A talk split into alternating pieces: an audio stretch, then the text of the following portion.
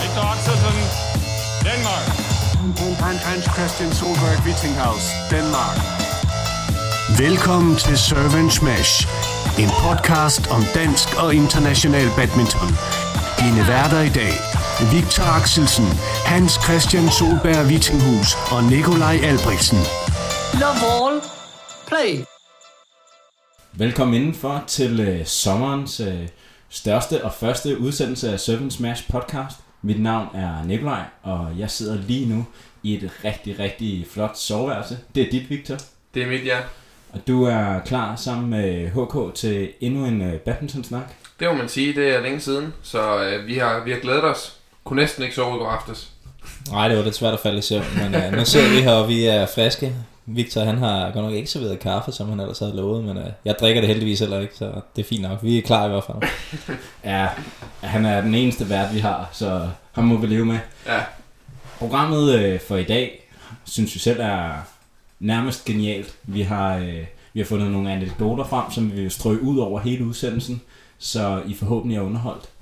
Vi skal øh, starte med at tale om, hvad der er sket siden sidst. Det er jo et par måneder siden, vi har optaget.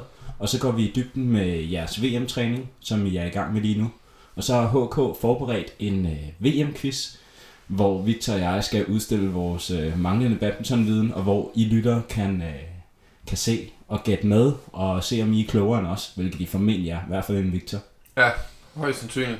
Ja, jeg har, jeg har ikke så store forventninger til Victor, vil jeg sige, men der er, også, der er også lidt aldersmæssigt i det, så Nikolaj burde have en, uh, have en fordel.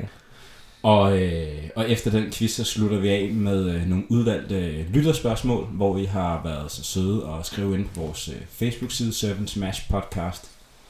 Men, øh, men siden sidst, H K, ikke nødvendigvis på banen, men øh, hvad der skete i, i dit liv? Øh, jamen, der er der sket en hel del, synes jeg. Altså, øh, jeg er flyttet ind i et hus øh, sammen med min kone. Øh, vi har boet i lejlighed i Valby i en del år, men øh, har købt min øh, mors hus.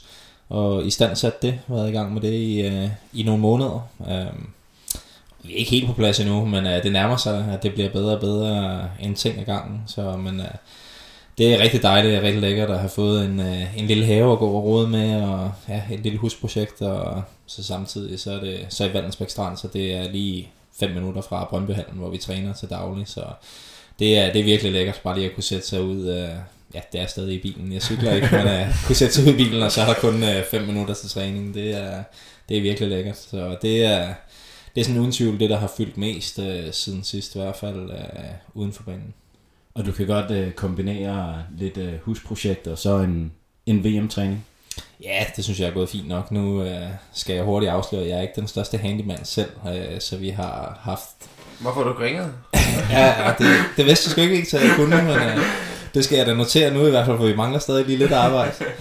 Æ, ej, vi har haft en del håndværkere til at, at klare øh, den største del af istandsættelsen. Øh, der er selvfølgelig små ting, øh, som at male og lave havearbejder. Og, ja, sådan lige lidt af hver, det er godt, ja, godt at kunne klare. Øh, så men det er ikke noget, der har influeret på min V M-træning. Den er, den er forløbet øh, ganske fint, øh, på trods af, at der har været andre projekter ved siden af. Har du også øh, haft store byggeprojekter, Victor? Ej, desværre. Eller det... Det, øh, det har ikke lige ligget øh, til mig i den her periode her. Jeg har øh, ja, faktisk bare prøvet at få kroppen sådan hundrede og ti procent i gang og få trænet sådan okay, synes jeg, selvom at, øh, jeg døjer lidt, døjer lidt med en dum fod, øh, så synes jeg, at jeg får det bedste ud af det. Men øh, ikke noget øh, husprojekt. Men, øh, men digitalt er der sket lidt. Du har startet en YouTube-kanal. Det har jeg. Jeg... Øh, Jeg har lavet en del sammen med det, der hedder The Company-film, øh, Claus og Tim øh, op for Aarhus af, øh, og de har en masse klip efterhånden, øh, hvor jeg tænkte, at den bedste måde ligesom at, at, at få det ud og få det delt, det er via YouTube. Øh, og så håber jeg på i fremtiden, at jeg kan gøre endnu mere ved det. Øh, jeg tror, der er et, øh, et kæmpe marked for, for at få lavet nogle små videoer, nogle små træningsvideoer og sådan noget der, for vi kan jo se, når vi lægger op på, på Facebook og Instagram, at folk de vil helt vildt gerne have... Øh, Har lov til at se sådan lidt behind the scenes og se, hvad vi laver i træning og sådan noget der. Og det er jo klart, at der er ikke så meget tid til det lige nu, men i fremtiden, der vil det kunne være spændende at, at dykke lidt ind i det, synes jeg. Og, øh, og jeg er lige kommet hjem fra to ugers badmintonlejr, og jeg kan afsløre, hvis I ikke allerede var klar over det, at, at børnene altså kigger med på især jeres Instagram-profiler og ser på de her små træningsvideoer, I lægger op. Så der var, der var flere ønsker om, at vi kørte nogle af, nogle af de pas, som I, som I lagde op, blandt andet den defensive øvelse. Så de fik lov til at køre lidt, øh, lidt V M-træning under, under mine halvpas derovre. Det er fedt at vide, at man kan inspirere nogle af de unge, øh, så... Da, ja, det er i hvert fald, da jeg var mindre, der brugte jeg jo også YouTube til at se en masse kampe og sådan noget der. Og nu der er Instagram jo en endnu større del. Så det er bare cool, at man kan være med til det, synes jeg. Ja, jeg synes også kun, det er fedt, at folk er begyndt at bruge det mere og mere. Altså også bare nu, at Victor har en uh, YouTube-kanal, og ja, Anders Antonsen også har. Altså, jeg synes, der er sådan noget, uh, der har manglet også uh, i badminton. Altså andre sportsgrene, der, der bliver det brugt noget mere flittigt. Så det er, det er fedt at se, at der er nogen, der ligesom uh, tager den op også. Og, Og tilføje det til badmintonverdenen, det er, det er kun fedt. Og øh, vi har faktisk allerede berørt det lidt, men øh, lad os gå i dybden med det, som øh, der fylder klart det meste i øh, badminton Danmark øh, i øjeblikket, og formentlig også i jeres liv, nemlig V M-træningen. Først en øh, status P T. Hvordan forløber den, Victor? Jamen, øh, den startede rigtig godt øh, for mig. Jeg havde øh, to øh, gode første uger. Øh, Men efter det, der begyndte jeg at få lidt ondt i min svangscene. Øhm, og, Hvad er det? Øh, det er for dem, der ikke ved, det er det, der sidder under, under foden øhm, på min... Ja, de problemer, jeg har. Øh, jeg ved, Hans har haft problemer med hælspor. Øh, Jan har også problemer med lige nu. Mit sidder lidt længere oppe i, i selve den scene, der, der kører øh, under foden. Øhm, så den har jeg døjet en del med. Øh, har kun kunne træne sådan fuldt hver anden dag øh, det meste af tiden, men... Jeg synes stadigvæk, jeg er på et fornuftigt niveau og kan lave teknik og fysisk træning ved siden af, når jeg nu ikke er så meget handel, som, som jeg gerne vil. Øhm, men det er da irriterende, men jeg føler stadig, at jeg er et okay sted, synes jeg. Øhm, ja. Altså, du tæver stadig meget til træning den anden dag, så altså, du må stadig ja, nu, spille forholdsvis godt. Nu vil jeg ikke selv sidde og nævne det, men jeg er da glad for, at han stod op. Og bortset fra det nederlag, Hans Christian, hvad så med din træning? Ja, men altså, det nederlag er egentlig det eneste lavpunkt, der har været i, i hele perioden. Ej, jeg har helt oprigtigt talt haft øh, ja, men helt eminent V M-træningsperiode indtil videre. Øhm, altså det er altid sådan, man, man husker bedre de ting, der sådan lige er sket, og det står klare i erindring, men jeg, jeg kan vildt ikke huske, at jeg nogensinde har haft et bedre træningsforløb, øhm, end det, som jeg har gang i lige nu. Øh, og det er selvfølgelig super positivt, øh, både i forhold til V M, øh, som kommer nu, men bestemt mindst lige så meget i forhold til øh, resten af efterårssæsonen. Altså jeg har... Jeg har virkelig fået trænet godt, både fysisk og også rent badmintonmæssigt, så jeg har fået lagt et virkelig, god, et virkelig godt fundament for, for resten af sæsonen her. Så det gør mig meget fortrøstningsfuld. Jeg håber selvfølgelig, at jeg allerede til V M får noget gavn af det, men nu står jeg også i den situation, jeg ikke er seedet til V M, så jeg er også forholdsvis afhængig af at få en bare nogenlunde lodtrækning. Men sådan som V M-træningen er forløbet, så kunne jeg ikke være... mere tilfreds med, hvor jeg står lige nu.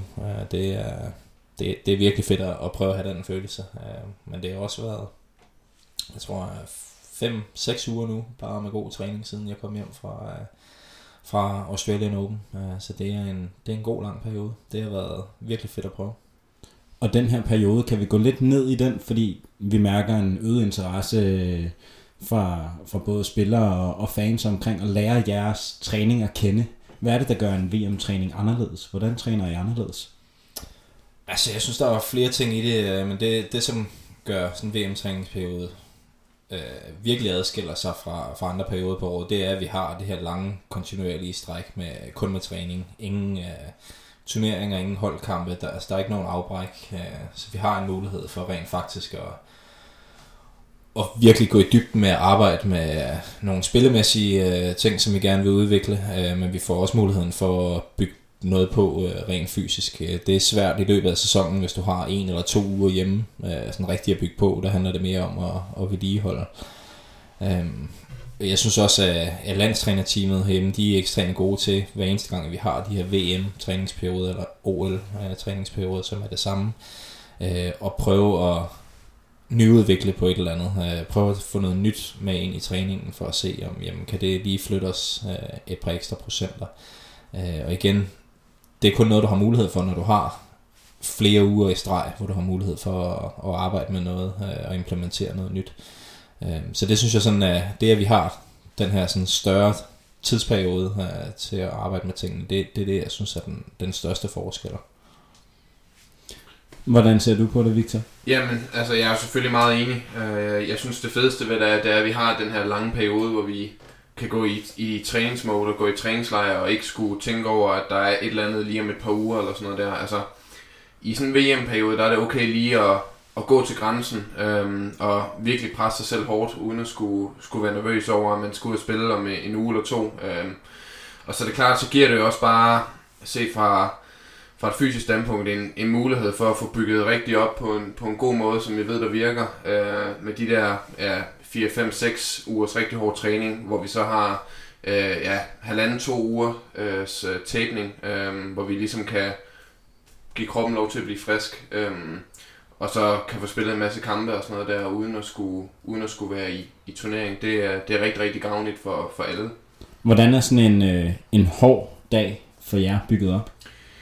Jamen, en rigtig hård dag vil jo typisk være, at vi træner øh, et par timer hårdt om morgenen, øh, og så om eftermiddagen igen er der noget benarbejde og noget fysisk en eller anden slags. Det kan også være noget multi. Øh, det, det er en af de rigtig hårde dage. Så er der nogen, der går i styrkelokalet efterfølgende, eller laver noget teknik og sådan noget der, men der kommer du op og rammer de der tre-fire timers træning med rimelig høj intensitet. Øh, så det er klart, at det holder du ikke til, hvis du skal køre det i ti uger i streg, øh, men det er okay, når vi har de her tre-fire uger her til at rigtig, og der er det meningen, at vi skal rigtig tæt på grænsen, nogle gange lidt over, for at kunne, kunne rykke øh, på det niveau, vi er på. Ja, vi har jo bygget det op sådan, ikke? Så vi har haft, øh, er det ikke tre uger med rigtig hård fysisk træning? Jo, i hallen i hvert fald, I så havde vi de to uger til at starte med, ikke? Hvor vi havde primært fokus på styrke og fysisk uden for hallen. Ja, så det er reelt set jo så faktisk fem uger med fokus på fysik og, og boldsikkerhed, øh, hvor så fra næste uge af, øh, der går vi mere over, som øh, Victor var inde på, at fokusere på, på spillet, øh, og gerne skulle blive endnu skarpere på det, og det er så der, jeg får min avance over for Victor. Det er jo derfor, jeg tabte sidst, det er, fordi jeg har ikke haft fokus på det indtil videre. Men en anden forskel, der også er i forhold til V M-træning, og så når vi ligger i mere almindelig træningsperiode, det er også det, at der, der er fuld fokus på de spillere, der skal til V M. Normalt set, når vi er på, på landsholdstræningen, jamen, så fordeler vi egentlig opmærksomheden sådan rimelig ligeligt, eller træningstiden ligeligt mellem alle dem, der er der. Der er selvfølgelig et par sparringsspillere, men generelt set så er hele herresingletruppen på seks-syv spillere, de får lige meget tid til træning, hvor de kører to mod en øvelser.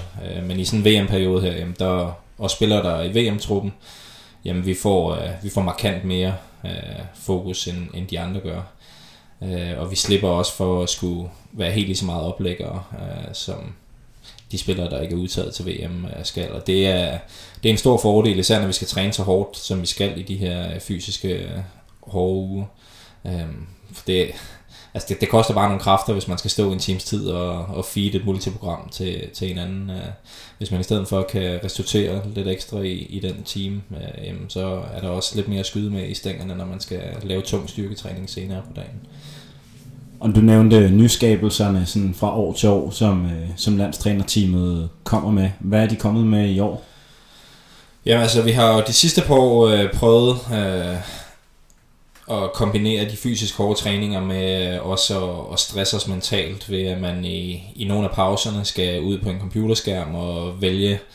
Øh, der kommer sådan nogle øh, klip fra dine kampe, hvor du så skal vælge, om din modstander slår til højre eller venstre. Altså klippet, det stopper lige inden han slår bolden, så skal man gætte højre eller venstre. Og der kommer så bare hele tiden nye klip.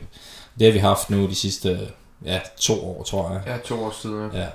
Øh, det har de så prøvet nu at kombinere med endnu mere... Øh, Øh, endnu mere sådan øh, belastning af, af hjernen og stresshormonerne, kan man nærmest sige, ved at øh, øh, både udvide, hvor meget vi gør det, så det ikke kun er efter øh, turene er slut, men også kører det ind imellem turene, øh, så pauserne bliver endnu mere fyldt ud med, med at stresse både hovedet og, og kroppen den vej rundt. Øh, og så er vi faktisk også begyndt, efter træningerne er helt slut, og skulle igennem sådan tyve minutters øh, program, hvor... Øh, Ja, det kan jo bedst beskrives som øh, ja, nærmest et børnespil på en iPad, men det er et spil, som efter sigende skulle øh, være med til at øh, styrke vores øh, opfattelseshurtighed og vores evne til at, at tænke under pres. Øh, det er et eller andet hjernefirma, der har, der har udviklet det. Øh, der er så fire små spil af fem minutters varighed, hvor man skal...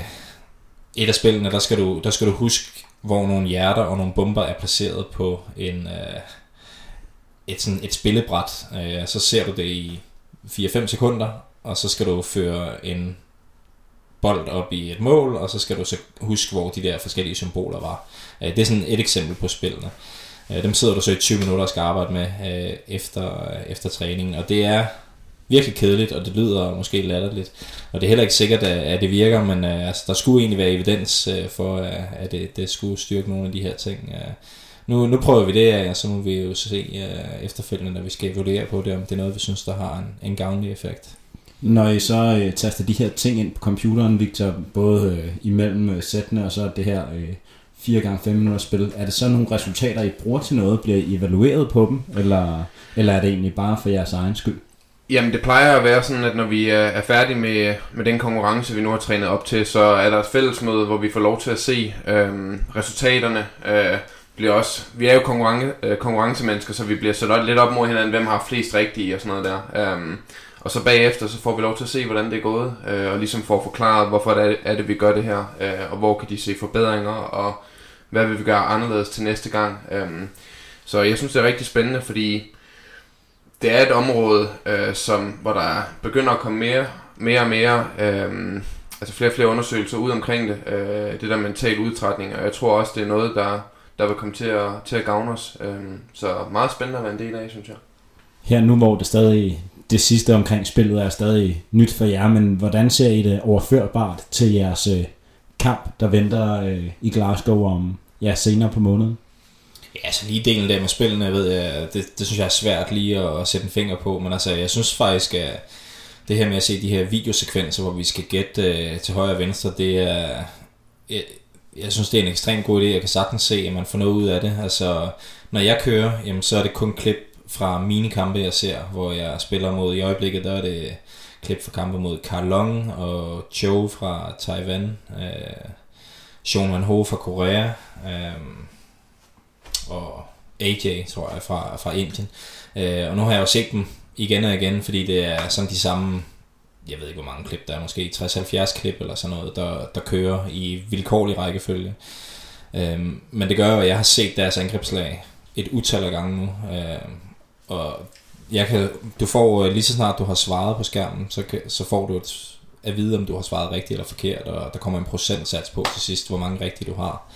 Øh, og der kan jeg se, at jeg er blevet bedre og bedre i løbet af, af V M-træningsperioden her. Så jeg tror, min evne til at genkende, hvilke type slag de vil slå øh, fremadrettet, når jeg møder dem, jamen, den vil formentlig være bedre. Øh, det synes jeg i hvert fald giver god mening, øh, hvis, hvis den vil det. Øh, det er i hvert fald sådan, når jeg kigger på skærmen nu, så synes jeg, det er klart nemmere at se, hvor de slår den hen. Selvom jeg stadig gætter forkert nogle gange, øh, så, så er det kun gået, øh, gået én vej. Så, så jeg synes bestemt, det er, det er overførbart. Øh, og så synes jeg også, det giver god mening, at når vi kommer ud med mega høj puls, jamen, så skal vi være i stand til at registrere Jamen både hvad den anden gør, men også noget sådan mere badminton-relevant, i stedet for bare at stå og tænke på, ej, for det er også hårdt det her, og man gerne vil have en pause, eller hvad det nu kan være. Det gør helt sikkert også meget mere frustreret, når man kommer ud, og hvis man ja, trykker forkert fire gange i streg, øhm, og det fremprovokerer også den, lidt den der frustration, der kan komme, øh, hvis det ikke rigtig lige kører, og man, man føler, man har lavet fire lette fejl i hvert fald, og så bliver det også bare ja, sværere at få pulsen ned, øhm, så jeg synes, det, det er meget brugbart. Det her med at forudse, bare lige for at tage den op, med at forudse modstandernes slag og kunne anticipere på den måde. Hvor meget bruger du det i, i dine kampe, Victor? Jeg bruger det meget. Altså, jeg ser altid videoer af mine modstandere, øh, som jeg skal møde til turneringen, og det, vi, vi er heldige, vi har en masse klippet øh, klip nu, øh, hvor vi kan gå ind og se angrebslag fra, fra de modstandere, vi møder rigtig tit, og øh, hvad gør de på forbanen og så videre. Øh. Og så synes jeg faktisk, da jeg var, altså da jeg var mindre, der så jeg rigtig, rigtig meget, øh, rigtig meget YouTube, øh, og jeg så meget Bao Chun-Lai, øh, og en, da jeg så mødte ham i Singapore, øh, da jeg ikke, jeg tror jeg var seksten år gammel, øh, og da jeg så spillede mod ham, der, der kan jeg huske allerede dengang, der synes jeg det var, jeg tror at faktisk det gjorde en rigtig, rigtig stor forskel, at jeg sidder og set utallige timer af ham spille, øh, og det gjorde at jeg ligesom følte, at jeg var lidt mere tilpas på banen. Og, øh, og fra den her øh, snak om den tunge del af træningen, så lad os kigge lidt frem mod det, der venter, som er lidt mere sådan spilorienteret, øh, hvor I skal... hvor I skal have fokus på kampsituationen, hvor du skal have din revanche, H K. Mm. Hvordan, bliver, øh, hvordan bliver den fase anderledes? Øh, jamen altså, den bliver fysisk meget mindre hård. Altså, intensiteten bliver stadig super høj i træningerne, men vi kommer til øh, at træne kortere tid i passene. Øh, og ja, generelt set bare ja, mindre udmattende pas, kan man sige. Øh, Og så kommer der til at være kortere tid i mange af intervallerne, som vi kører på banen, og i styrketræning, jamen der kommer, der kommer gentagelserne til at være færre, hvor vi har kørt mange gentagelser tidligere, jamen så kommer vi ned på ja, ganske få gentagelser nu her. Så det er egentlig sådan hovedskabelonen for, hvordan det ændrer sig. Så rent badmintonmæssigt, jamen så kommer der meget mere fokus på, at jamen nu skal, nu skal slagene sidde, altså, og det skal være... skarpe, og at vi tager de rigtige taktiske valg. Det har selvfølgelig ikke været helt ligegyldigt i den periode, vi har været igennem, men der har været mere, mere, sikker, eller mere boldsikkerhed, der har været, der har været i hovedfokus. Så der, der ændrer ens fokus sig lidt mere til, at det går over på, på skarpheden og, og de taktiske valg. I har jo begge to prøvet den her fase før, hvor, øh, hvor I kom med over i kampsituationen, men, men hvor vigtigt er det at komme godt ud af den fase op til et stort mesterskab, Victor? Jamen, det er selvfølgelig vigtigt. Øhm, specielt mentalt også er det, er det selvfølgelig vigtigt, og også spillemæssigt, men op til O L, der havde jeg faktisk ikke, øh, der havde jeg ikke den bedste af de her uger op til. Øhm, jeg døjede lidt med ryggen på det tidspunkt og sådan noget der, og spillede faktisk kun én rigtig god kamp, øh, men det er klart, at jo flere gode kampe, man kan få lov til at spille, desto bedre, og jeg tror, størstedelen af det er, er meget mentalt, synes jeg, det der med, at man føler, at slagene sidder, og det giver lidt ro på og sådan noget. Øhm, Det, det betyder bare meget, og det betyder, altså det er jo også det, vi i sidste ende skal ud og gøre. Vi skal jo ikke ud og køre øh, halvfems bolde rundt i gryden til et V M. Vi skal jo ud og sætte boldene på linjen op i en badmintonkampe. Um, så det er, jo, det er jo på det her, i det her område, vi, vi gerne skulle blive bedre. Um, så jeg ser meget frem til det, og forhåbentlig kan jeg, kan jeg spille i flere dage i streg, uden at have, have nogle problemer. Og så er det rimelig fastlagt, hvem I sådan skal spille mod. Øh, det er ikke noget, der, der lige bliver lavet på dagen, eller hvordan? Nej, vi skulle faktisk gerne få en øh, kampplan her i dag. Det er vi i hvert fald blevet lovet, øh, hvor vi får en præciseret plan for hele ugen øh, med tidspunkt og modstander. Øh, så vi ved, at øh, jamen, tirsdag klokken tolv, der skal jeg give Victor tæv, og øh, tirsdag klokken tretten, der skal Holst spille mod... Øh, Ratchef eller et eller andet i den stil, ikke? Ratchef kommer over og, og træner sammen med os. Så det er sådan, at man ved, jamen, hele ugen, der er, det, der er det det her, som jeg skal prøve at sætte mig op til og, og have fokus på. Og så startede de med sidste år op til O L og gentager det også i år, og få nogle dommere ind faktisk. Så nogle af kampene, der kommer til at være dommer på, fuldstændig ligesom i turneringen. Det er igen for at prøve at gøre det så realistisk som muligt og give folk en følelse af, at det er... Det er faktisk rigtige kampe det her, der, der er noget på spil. Så det har jeg ikke været med til. Jeg var ikke med til kamptræningsugen op mod O L sidste, sidste år. Så det glæder jeg mig til at, at prøve. Så og kan Victor heller ikke snyde på linjerne. Nej, nej, men jeg skulle til at sige... Kommer linjedommer også pisse? En ting er dommer, noget andet må være linjedommer. Er, det, ja. Det er ikke noget, de har indført. Nej, det tror jeg faktisk ikke. Du må da gerne komme ud her tirsdag klokken otte og sidde på økken i baglinjen. Ja, så skal jeg virkelig have mange penge på det. Men øh, er I hårde ved hinanden på linjerne? Ja, altså... Det, det er to altså, klare... Det plejer, ja. gerne, det, det plejer gerne at være sådan, at Hans han starter med ligesom at vælte dominobrikkerne. Jeg vil faktisk sige, den kamp, vi spillede her sidste uge, der var Victor, han var lidt flink på en, øh, en kendelse. Altså, situationen var den, at Victor han slår mig med, hvad får jeg, ti og fjorten eller sådan noget? Ja, otte og fjorten, tror jeg. øh, og så skulle... Men hvem tæller? Ja, hvem tæller. Så skulle vi spille et tredje sæt øh, alligevel. Og der fører Victor så tyve seksten, og så slår jeg et fuldstændig vanvittigt krydsmads fra min forhånd, som øh, Victor han overvejer at dømme ude, men han, han giver mig den så, og det var, altså det vil sige, det var pænt af Victor. Det største fejl, det, i, første, største fejl i min karriere indtil videre. Var den inde eller ude? Den var på grænsen. Altså, men så skal han vel dømme den ind. Ja, altså... Det, ja, jeg vil det, sige så meget, jeg havde taget en challenge, og jeg, jeg ser, altså, mit, mit første, det første, der kommer op i mit hoved, det er at nå ude. Men så tænker jeg, ah. Men er det ikke alle bolde, når man lader dem gå, så er det første, der kommer op i dit hoved, det er den nu. Det er det faktisk ikke. Men så overlever jeg også den, og så overlever en mere og en mere, og så står den tyve nitten, og så slår Victor en, der klart ud over siden, ned ad linjen, long line, uh, round the headen. Uh, og dem, dem er selvfølgelig ude, og Victor, han spørger meget frustreret, om den var ude. Det var den selvfølgelig, og Anders Antonsen sidder ude bagved, og han siger ikke noget. Og når han ikke reagerer, så tænker jeg i mit hoved, så tog jeg nok den rigtige beslutning, øh, hvilket afslører, jeg var lidt i tvivl, om det var inde eller ude. øh, og så ender jeg med at vinde sættet, treogtyve enogtyve, tror jeg. Ja, nu er det stil, ja. Øh, så, altså, der, der må jeg jo sige, at altså, Victor var egentlig rimelig fair lige i den situation, men det er, det er egentlig ret uvandt, og jeg tror, belært af den erfaring, så kommer han ikke til at være ja, det var første og sidste gang. Det var første og sidste gang, jeg var fair på de linjer, det kan jeg fortælle jer. Så, så jeg er faktisk lidt, øh, lidt hårde ved hinanden på linjerne derinde. Jeg kan huske min første træning, da jeg var over, øh, da jeg var helt, helt grøn. Øh, der tænkte jeg, hold da op, jeg skal da til at steppe op her, hvis jeg skal have nogen chance for at vinde nogle kampe. Øh, ej, vi er selvfølgelig lidt hårde, men jeg synes ikke, det er sådan... Det er ikke, det er ikke sådan fuldstændig sindssygt, men det er da klart, at nogle gange, hvis man er i tvivl, så, så er den derude i stedet for den anden. Øh, også, det er bare sådan, det er, altså... Det er også fint nok, altså det er ikke fordi man skal opfordre folk til at, at decideret snyde, men uh, altså det er egentlig fin træning også i forhold til, at du også kan få linjedommer kendt sig mod derude i, i turneringerne, og også nogen som er klart mere groteske end dem man formod sig til, uh, til træningen i Brøndby. Uh, og der er jo altså kun challenge på én bane, uh, så det, det sker ganske ofte, at man må forholde sig til det der. Ja, uh, yeah. Sådan er det bare.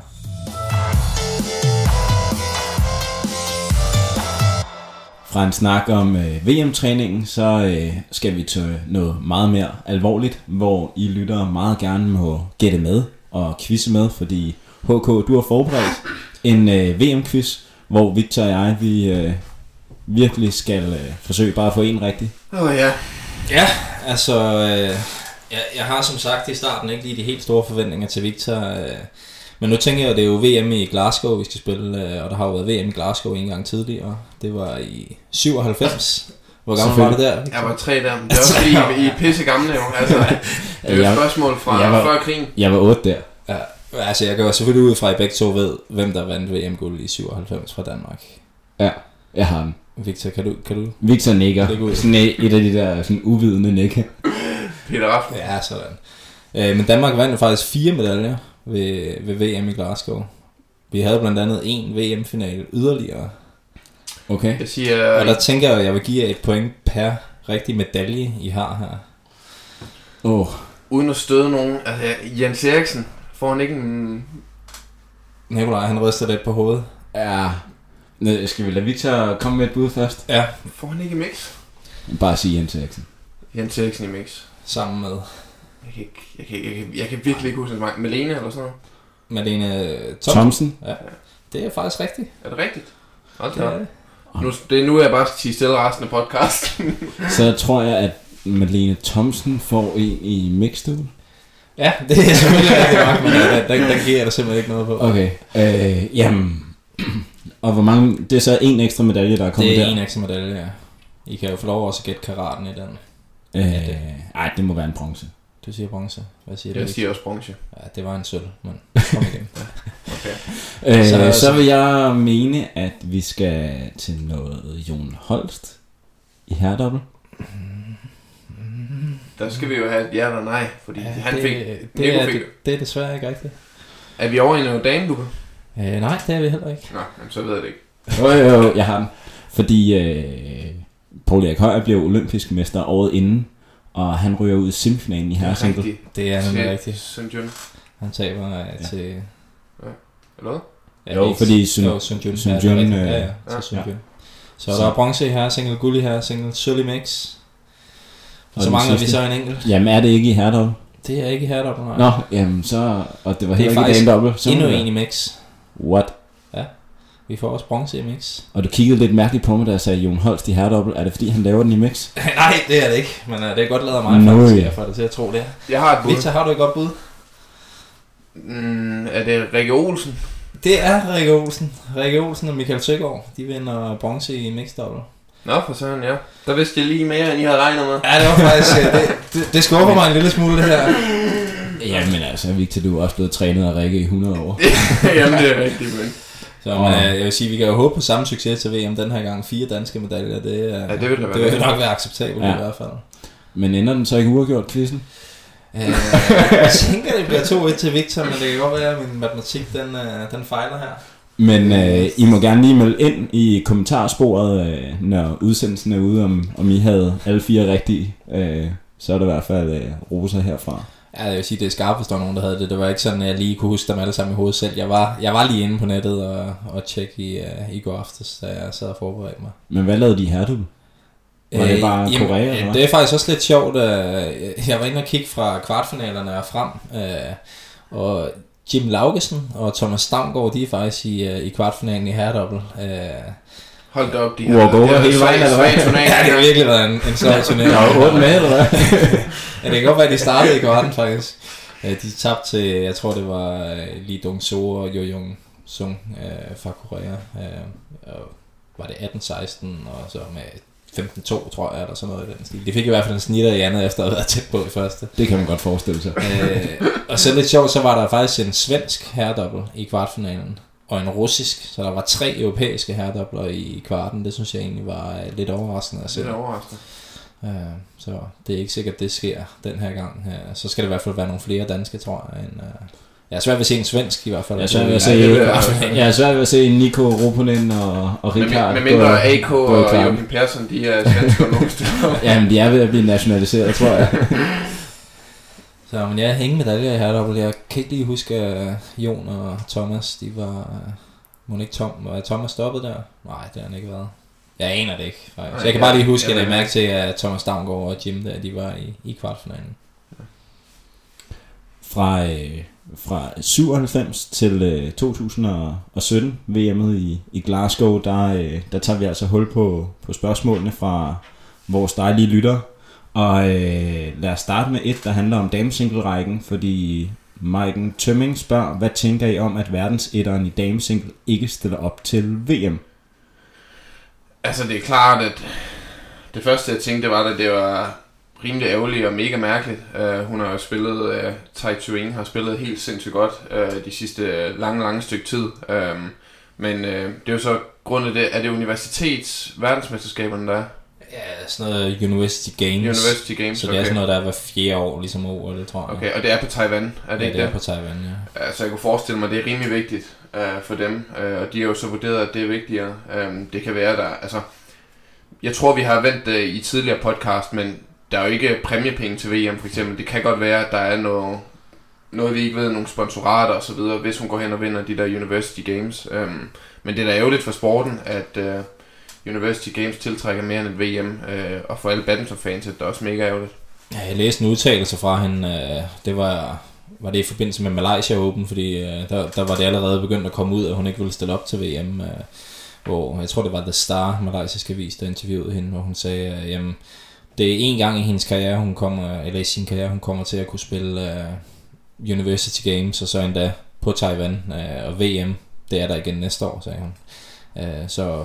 Jeg synes også, det viser lidt af det, som vi også tidligere har vendt, både med E M, men også med, med V M. Af, jamen, når de er der hvert år turneringerne, så ryger noget af prestigen altså bare. Øh, og det, det gør det også i det her tilfælde. Og når det så oven i købet heller ingen præmiepenge er, som Victor siger, ja, så, så synes jeg egentlig, hendes beslutning er sådan til at forstå. Øh, men det, man kan sige, der lidt overrasker ved den, det er jo nok det her, hun har vundet af seks turneringer i streg, og er...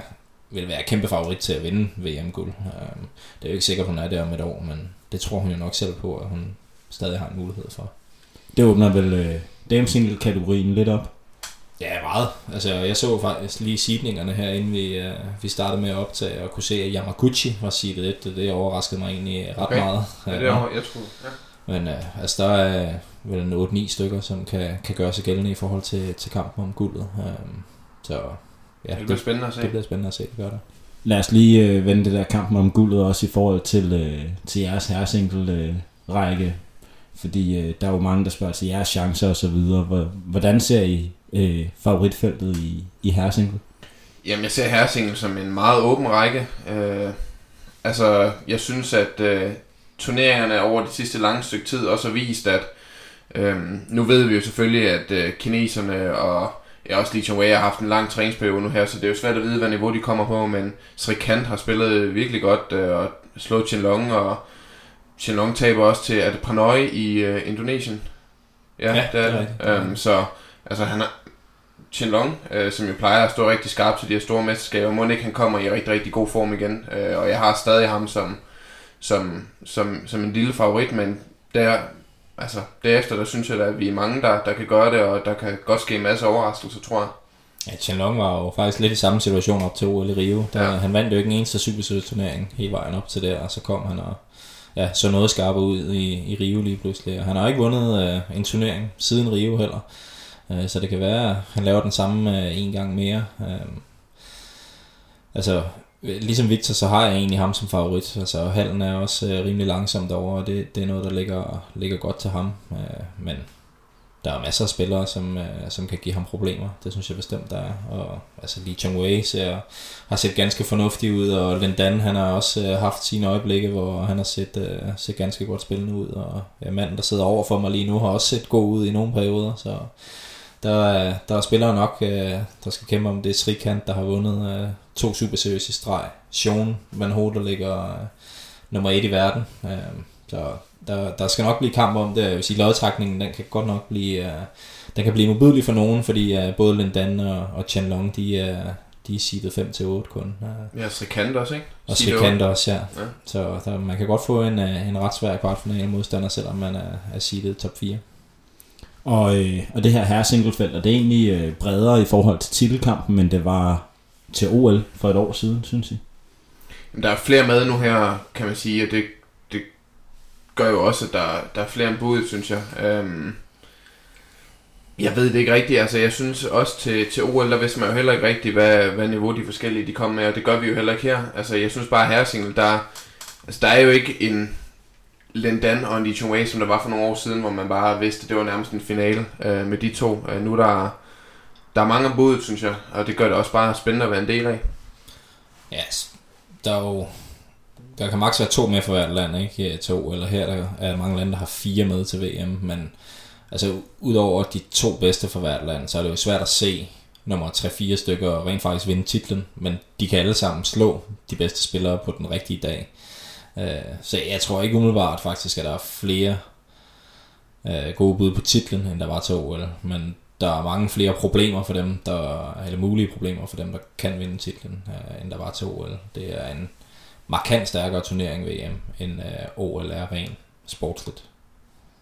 Et andet øh, V M-spørgsmål kommer fra Thomas Heilsvig, der spørger, er det en fordel for jer, at V M er i Europa, eller spiller det ingen rolle i forhold til asiaterne og deres lange rejsetid og eventuelle tilvænning? Vil du starte der, Victor? Jo, men altså for mig personligt, der synes jeg, at det er en fordel, at vi ikke skal ud og have, have vild jetlag. Øhm, så øh, ja... For jeg synes, det er en fordel. Altså, det er klart, at hallen, som... Jeg har aldrig selv spillet i Glasgow der, øh, men har hørt, det er en langsom hal, øh, og det, der er nogle spillere, der kan lide det bedre end andre, øh, men jeg kan da bedre lide at spille de store mesterskaber her i Europa, end jeg kan, kan lide at skulle ud og, og have jetlag. Ja, jeg har ikke så meget tilføjet til det. Jeg, jeg det er egentlig det eneste, jeg synes, der, der, der gør forskel. Og fra damesingle og herresingle-rækken, så skal vi lige vende... herredobbelrækken, fordi Maria Aarhusen spørger, hvor blev alle de gode herredubler af? øh, og så nævner altså, hun... Altså Thomas Stavngaard og Chen Long. ja, hun, jeg tror, hun mente... De retter rundt ud i Brøndby. Ja, hun mente reelt gode. øh, så Li og Jo og Sechavan og San og Sangnang og Fua Feng. Mm. Øhm, og der har, vi har jo været inde på det lidt tidligere, der har været et generationsskifte i, i herredobbelrækken, øh, i hvert fald fra visse landes vedkommende, men, øh, men hvordan ser I den herredobbelrække til, til V M?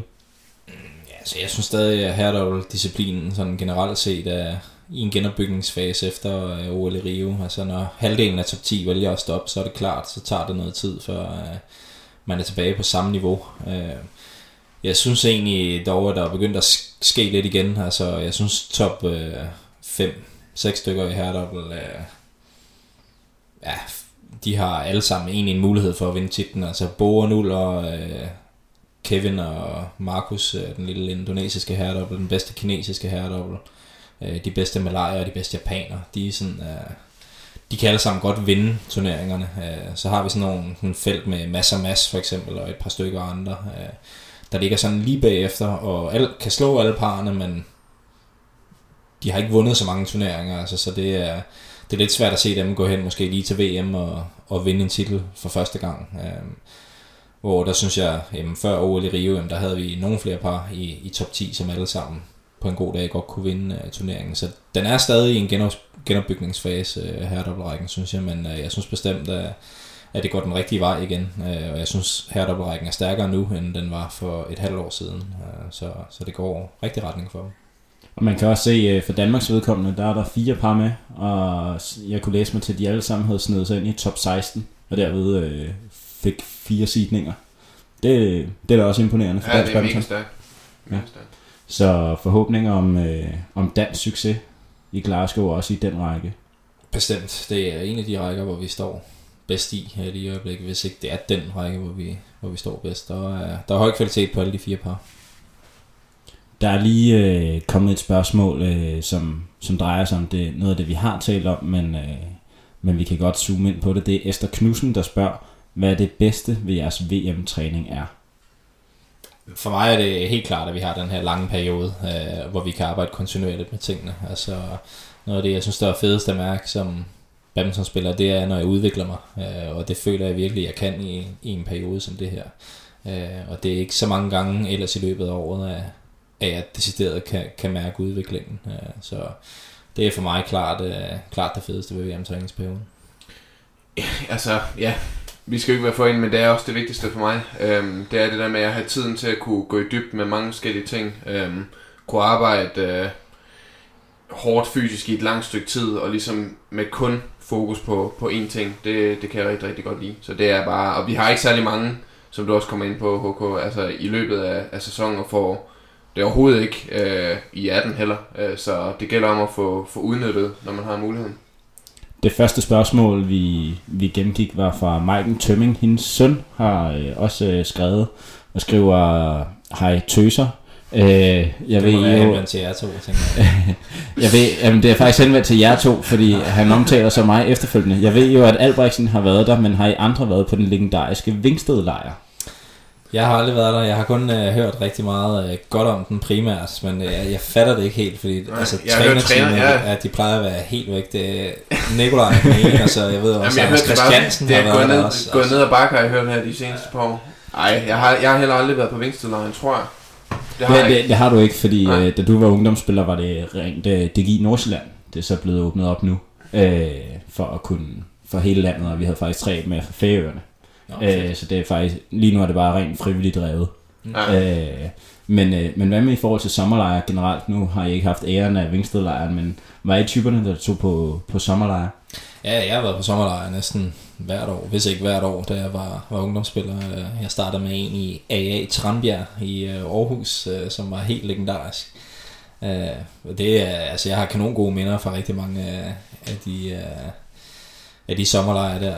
Der har selvfølgelig også været nogle med forbundet, altså de begyndte jo at arrangere Kattemindelejre, som nu hedder Odenselejre, hvor man var, jeg tror vi var afsted i fjorten dage eller ti dage eller sådan noget dengang. Det, det har varieret lidt i længden, men altså de der sommerlejre, der er, der er mange legendariske historier fra dem, og det er, det er bestemt nogle af de, de rigtig gode minder.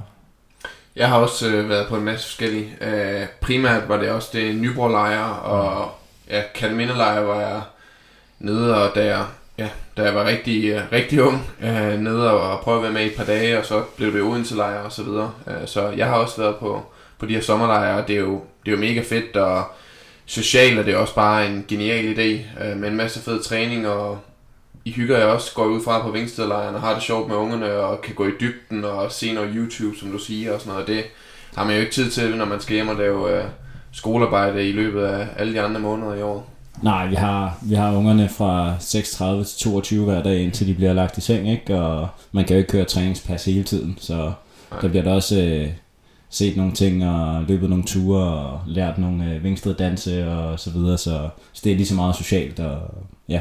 Det kan være, at vi lige skal lægge en video op her senere med sådan noget Vingsteddans. Ja, ja, jeg kan godt lære jer til, ja, det måtte det gerne. Til lad mig rulle dig.